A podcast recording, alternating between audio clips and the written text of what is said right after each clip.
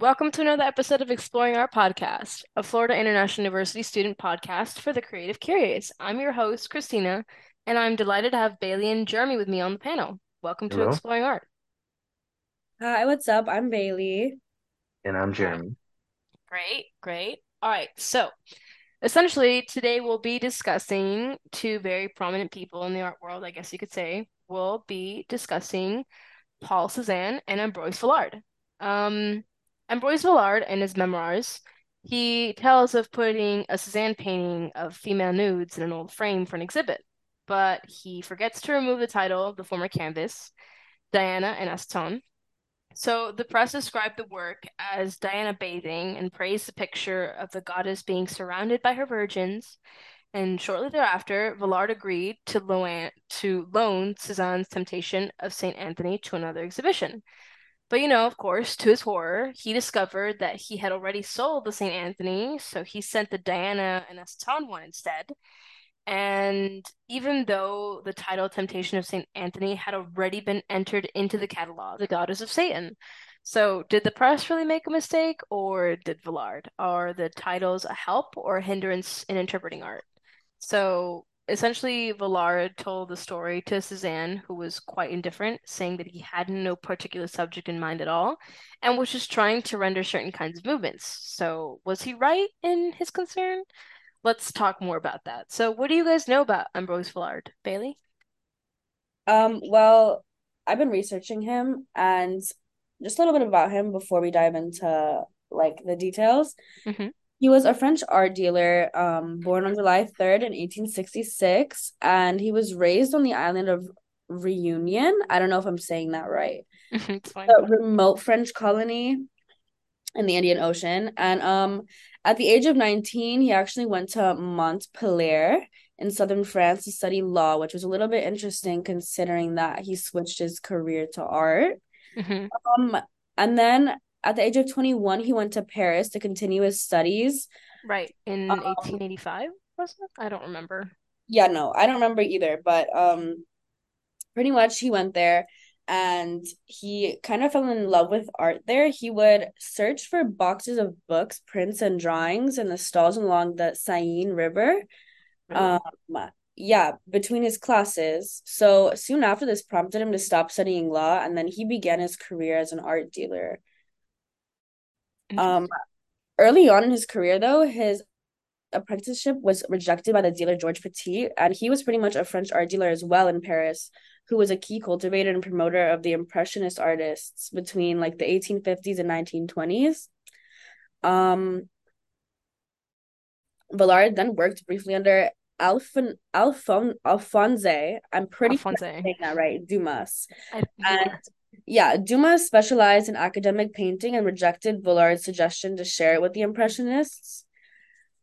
Um, so then he went off on his own around like 1890 and he was struggling to earn a living, hmm but he earned at least what he could by selling drawings and prints that he would collect from the Seine River. hmm So eventually in September of 1983, 1993, sorry, Villard rented a small shop at 37 Rue Lafayette in the heart of the Paris's art world. Really? Yeah. Wow. But Jeremy, what do you know about Paul Cézanne? He was also an important figure. Well, Paul Cézanne was a French artist. He was born in Axis, France on January 19, 1839. hmm His father had had a well-paying job, so he was able to attend schools that was that helped advance his skills. He also enrolled in the Solage of, I don't know how to pronounce this, but I think it's Bourbon, when he met another brilliant person named Em, named Emile Zola. Right. Zola was a very was like a Zola was like a literary artist, while hmm was pursuing painting. And and with Paul Paul dedication dedication to to go to Paris, his father also allowed him allowed him to follow his dreams. And in 1861, Cézanne joined Zola with the hopes of pursuing art, studying at the academics of I don't know how to pronounce this, but I think it's pronounced B Bioux Arts. Sadly, he wasn't able to make it in because his application was rejected. And as an hmm alternative, he would he would um he would attend the academic uh, called um I don't know how to pronounce this one, but I think it's pronounced Suisse uh, of for art studies. hmm Cézanne often visited the Louvre while studying in Paris, which caused him to become overwhelmed with feelings of self-doubt, and even his own, and he would even doubt his own artistic skills. He had an interest in the works of Leonardo da Vinci, Michelangelo, Rembrandt, and also Johannes Vermeer. He eventually moved back to his hometown town after his five-month stay in Paris. Quotes. His quotes were, Art is a harmony parallel with nature. He also said that painting from nature is not copying the object, is realizing one's sensation, one's sensations. All right, perfect. So much charming. So yeah, um, these are two very important, important, prominent people in, I guess, art at the time. Um, we know that Ambrose Vollard was a French art dealer and collector, and we know that he himself helped Paul Cézanne when it, you know, was a French post-impressionist painter. And so we're going to talk about Diana Bathing, one of Cézanne's nude paintings. And what we need to know about this is that this painting, I guess, includes these two very important uh, mythology characters from classical mythology. So Diana, and I don't know how to pronounce this either, but I think it's uh, As Asteon. I, don't really know Ast Asteon. So yeah, these two important uh, mythology characters. So Diana was known as Artemis in Greek mythology. We all know who Artemis is. She was the goddess of the hunt, the moon, and chastity. And Azoton was a hunter who accidentally stumbled upon Diana while she was bathing. So, as punishment for witnessing her naked, Diana turned Azoton into a stag. And he was subsequently torn apart by his own hounds, which, by the way, I think that, you know, as a classical mythology story, I think, wow, that's pretty exaggerated for uh punishment, but you know, to each their own. So, um, Well, yeah. Haley, what else do you know about, you know, Diana Stone? I mean, yeah, no, I was gonna say because as I was doing research on the painting as well, I realized that maybe honestly, um, Diana as the goddess, I don't think she intentionally meant to turn him into a stag. What makes you say that? Um, because in a sense she's bathing, right? Like you, you get surprised and then she's flinging water at him, obviously, probably trying to get up and get away, right? Mhm. I think it was more in a sense where um his intention was to actually stumble upon and it wasn't an accident.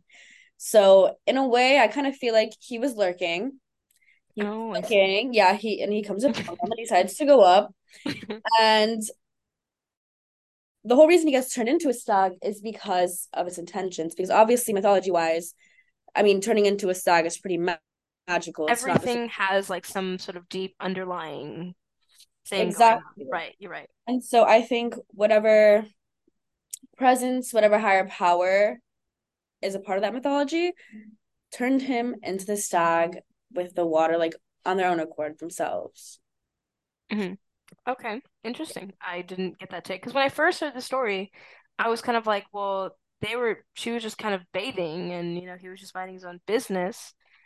Um, but you know, the you know, I the more I think about it, the more I see where you're coming from because I feel like a lot of Greek mythology stories ha tend to do that where they have some sort of like deeper, very like very sad backstory. So I can definitely see where you're coming from. So apart from Diana bathing, um, uh, Paul Cézanne made a painting about the temptation of Saint Anthony. So, um, do you guys know anything about the temptation of Saint Anthony, Jeremy? Okay, so Saint Anthony, also known as Anton Abbot, was an in, was an Egyptian Christian. He was also a Catholic monk, and he was famous for enduring temptations provoked by Satan. When he reached the age of 20, he would sell all his property. Hmm. He donated all of his money to the poor, and also he moved to the community where he would sleep in a cave and lead sort of like a hermit's kind of life. the story was a common subject for like a lot of artists in history and of course art and literature in general. hmm Yeah, so the Temptation of Saint Anthony has like always been a very popular thing for many artists. So Cézanne completed three paintings on the same theme, which I think was super cool because like this version is Cézanne's like last known working of a subject that had often been represented since the time of like other artists and also like described by many 19th century writers. So during a Oh, period when most of Cézanne's works dealt with like erotic subjects and I think murders and like this temptation thing, like this conventional scene appears to be like a representation of the mastering of like the sexual conflicts, I think, yeah. beset or yeah, that like beset the painter at this time. So like the temptress who is placed in the center of the picture like unveils herself with like a very big triumphant gesture. But like she's standing some distance from the hermit unlike other another version of the scene in which she assails him relentlessly. So the devil who appears like on the left of the of the of the painting i don't know if you're if you can see it or if you remember what it looks like but it seems Yeah, like I t- do. to be playing a dual role. So he is inciting the temptress as well as like paradoxically appearing to be the protector to whom the saint clings. Like, I don't know, it just gives the work the lightness of spirit of this kind of like a of a 19th or yeah, 19th century scene. Yeah, I definitely agree. Okay, great. So, um other than the uh, temptation of Saint Anthony, what do we know more about the story of Saint Anthony? Story that's already known. Um, after the death of his parents, um, Saint Anthony, he was also known as Anthon Abbot. So Anthon inherited his parents' wealth, but he also felt a strong desire to um dedicate his life to God and kind of renounce materialistic things. hmm So he was inspired by the Gospel of Matthew's words and he sold his all his property. He gave all his wealth and all his possessions to the poor. hmm And he also distributed a portion of his wealth to his sister. Um, after that, he retreated to the desert and he lived kind of in seclusion. He slept in a cave and lived a hermit's life in a way. Yeah. Um, he devoted himself to prayer, meditation, and kind of rigorous practices. But during his time in the desert, he also faced like really intense spiritual battles and temptations, which became Yeah. the subject of obviously temptation of Saint Anthony. Um, Right. so like according to these accounts, he encountered demons in various forms who tried to distract him and tempt him away from his spiritual path, which only got worse as time went on and he became more and more um dedicated to God. Right. So of course he remained steadfast and he relied on his faith and his strength to God and he overcame these challenges which prompted um many individuals to look for him for spiritual guidance and healing. So he actually became known for his wisdom and spiritual insight to God and his ability to perform miracles, which they don't really elaborate on the miracle part. So when I was doing my research, I don't really have evidence of that, but we're just gonna take their word for it. Right. So Okay. yeah. And as, yeah. as his reputation grew, he actually attracted a community of disciples who wanted to learn from his practices and teachings because they were so inspired by his ability to overcome these demons. Because back then, assuming it's it was obviously a newer thing and there wasn't really like a sort of set moral standard to what people should be like. So Exactly. it Yeah. obviously was probably very confusing and it was very different to have these temptations back then and not really know what they meant. hmm So he was a prominent figure to a lot of men and women at the time who wanted to become more spiritually in touch with themselves and more in depth in touch with God to get rid of these temptations. Right. And that's what's so interesting about the story because like like you were saying, like at around the age of 20, Anthony was like so moved by this gospel message and Yeah, just to go sell what you have and give to the poor so that he actually did just that with like his large inheritance. So he is different from Francis in that most of Anthony's like life was spent in solitude and he saw Yeah. like the world completely different, completely like covered with snares and he gave the church and the world the witness of like solitary like I don't want to call it confined like sol like very, very solitary and like Yeah. great personal prayer. So Yeah. but like but no saint is like antisocial was my thought process and Anthony drew many people to himself for spiritual healing and guidance. So I remember like reading that he at 54 he had responded to many requests and founded a sort of uh, monastery of scattered cells, like you were saying. So Yeah. Francis, he had a great fear of like stately buildings and well-laden tables. So I was I was very intrigued that he decided to do that. And at 60, he hoped to be a martyr in the renewed Roman persecution, and he fearlessly exposed himself to like danger while giving moral and material support to those in prison. Oh And well. Yeah, I thought that was so I, I don't know, memorable. And so he was Yeah. Sure. fighting um this I don't remember the name of it, this Arian heresy and that massive trauma from which it took the church centuries to recover. So I don't know. Anthony was just associated in art with like always like a T-shaped cross and a pig in a book.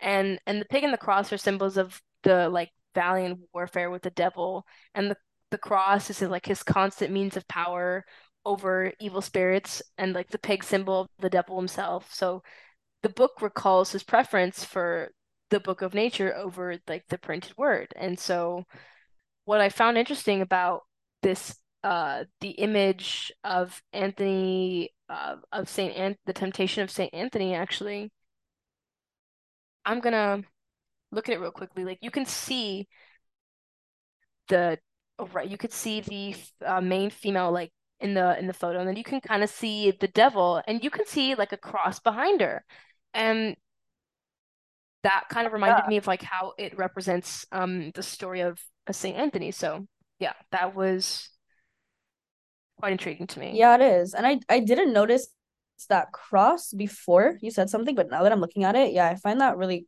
cool. And I also find it kind of ironic that in the painting he's almost depicted as clinging to the devil yeah because he's such a prominent figure, like of faith and like strong faith and being able to fight off like his demons essentially.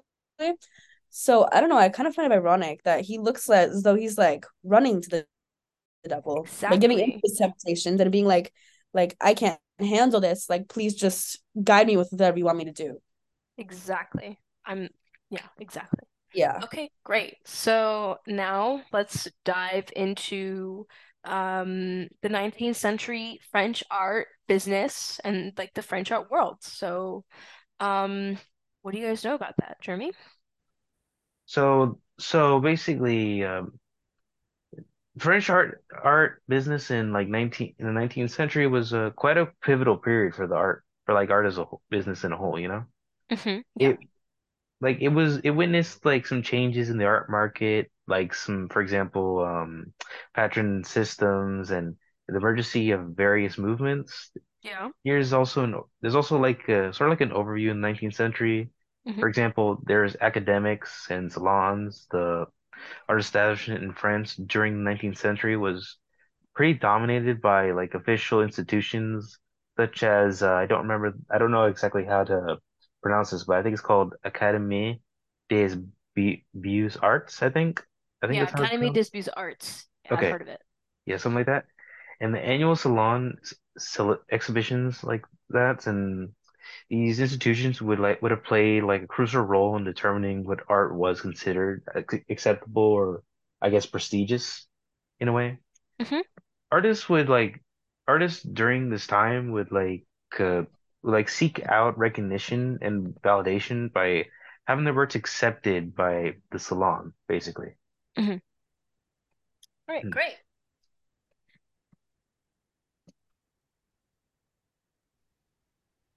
Yeah, no, and and now to get into more of the 19th century French art world in general, hmm um, it obviously it was a vibrant and transformative period marked by Definitely. significant Mm, artistic movements, influential artists, and just like changing societal dynamics in general.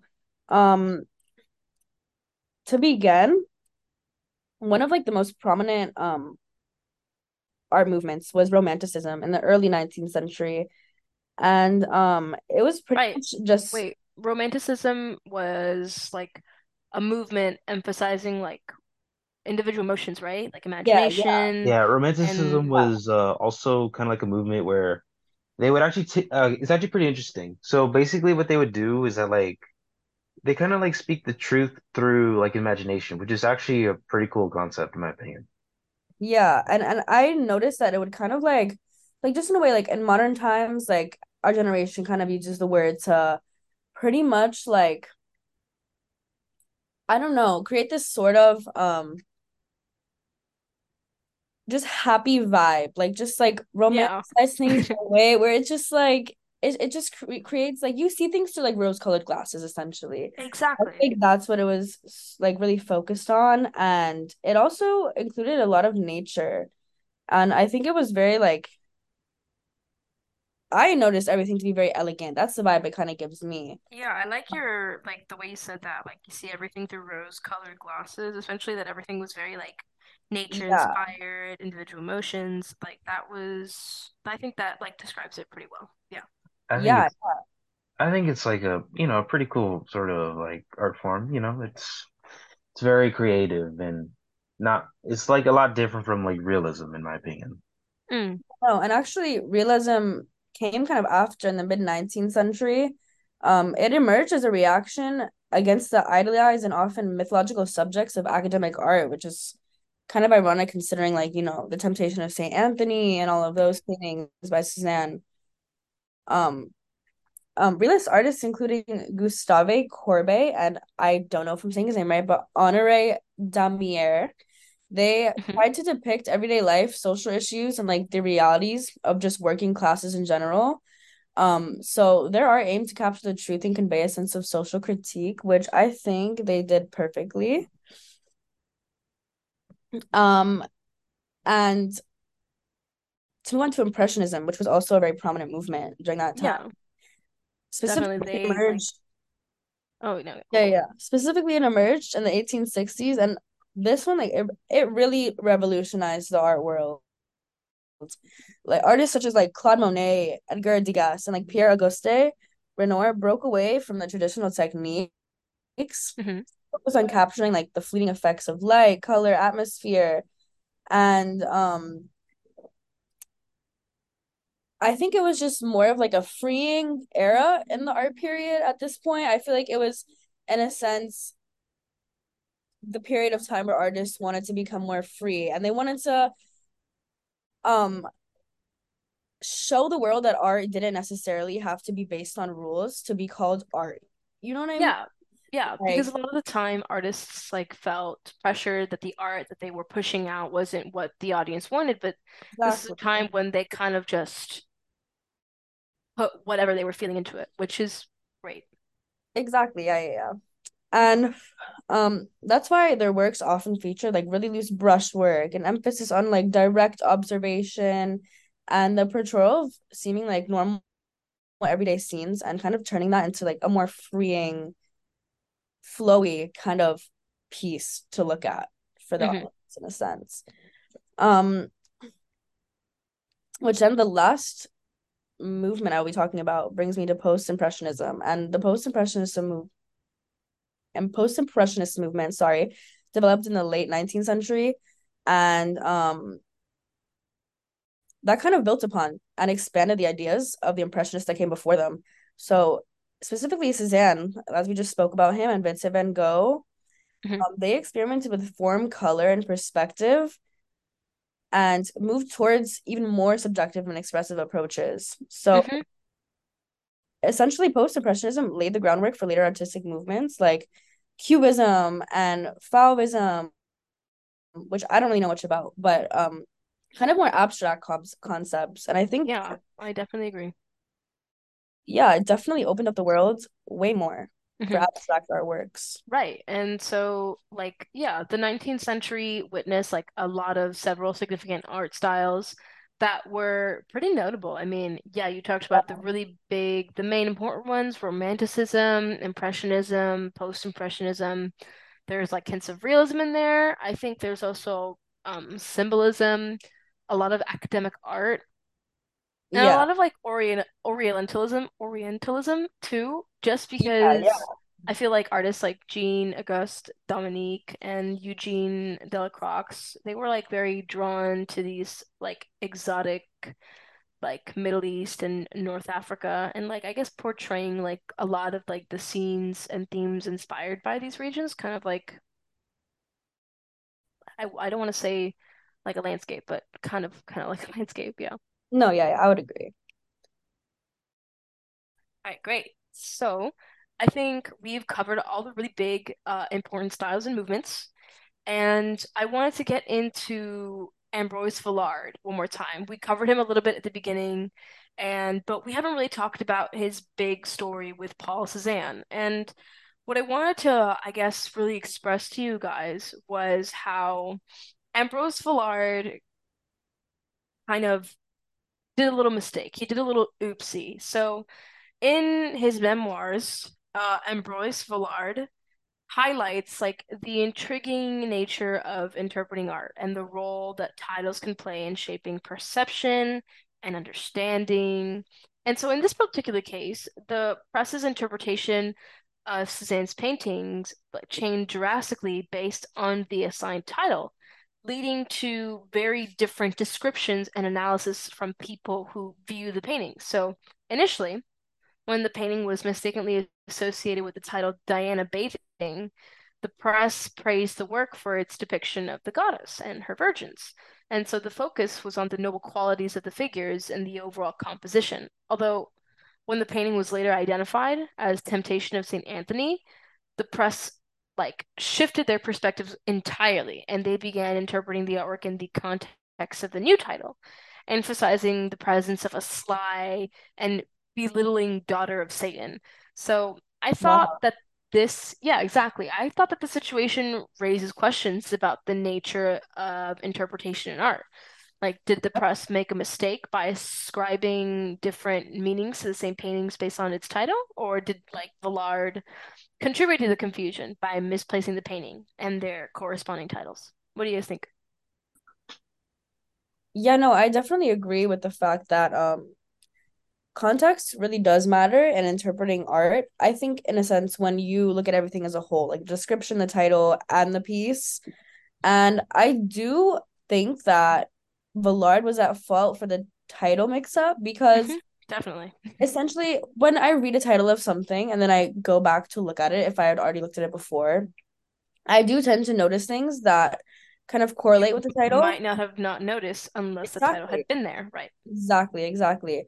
So I think that the title just prompts you to kind of think deeper and look at the art deeper and just notice things that you normally wouldn't have. So the title definitely does have an impact on the view and the audience for sure. I yes, I definitely agree. Jeremy, do you have any insights? I I feel like sometimes um it can be sometimes hard for some people to come up with a title, but I also feel like it's we're like fail fallible to make errors sometimes. That's about my take, I guess. Yeah, I mean, I can I can see that take, but you know, Ambroise Vollard was like a very well-known man and who, you know, did this kind of thing with a lot of like very high-end artists. So it, it like the mistake uh could have been avoided, but that's not really what we're trying to talk about. So the incident. Also invites like a broader discussion about like the roles of titles in interpreting art, which we kind of discussed. So, like yeah, titles can. can act as like a guide, providing viewers with contextual information or directing their attention to a specific elements within the artwork, like Bailey was saying. They can shape like, initial perceptions and influence the viewer's understanding and like even emotional response. Yeah, However, I feel like titles can also be limiting or misleading. Like they may impose a specific narrative or concept onto the artwork, potentially, overshadowing other possible interpretations. So in the case of Cézanne's painting, the artist himself expressed indifference to the titles and claimed that he had no particular subject in mind.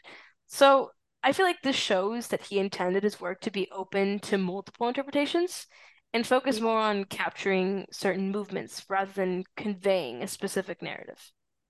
Yeah, and well, in that case, I would say Vollard and the press are at fault because at the end of the day, the artist creating the artwork, not everyone will agree with what they expect you to see. But the Mhm. fact that he left his artwork open to such interpretation kind of places them both in the wrong for trying to put such like a set um kind of like purpose. Meaning, Yeah. yeah. Yeah, Mhm. meaning purpose for the artwork. Mhm. So I definitely think that that prompted a good discussion because I definitely wouldn't have thought about it like that before. Great. Okay, so ultimately, I feel like the incident involving Vollard, the press, and the like misattributed titles underscores the, I guess, I want to say subjective nature of interpreting art. I feel like it highlights how the context and framing of an artwork, including its title, can significantly influence how it is being perceived and understood. And it also emphasizes the importance of engaging with art on a personal level, allowing room for individual interpretation and the exploration of multiple perspectives. All right, I think I think this was a great conversation, you guys. What about you? Did you learn anything new? I thought this was a pretty interesting topic to talk about. Um, Agreed. I think I can say I learned quite a lot, I'd say. Yeah, Perfect. me as well. I agree. I definitely um thought about things deeper than I would have prior to the conversation. So I definitely did learn something from this. Perfect. All right, that makes me so happy to hear you guys. So I want to say thank you for joining us so much today, um, Jeremy and Bailey. I appreciate it. This concludes Exploring Our Podcast. So subscribe to Exploring Our Podcast on iTunes, Spotify, SoundCloud, or wherever you get your podcasts. And thank you for listening. Please join us as soon and remember to stay curious.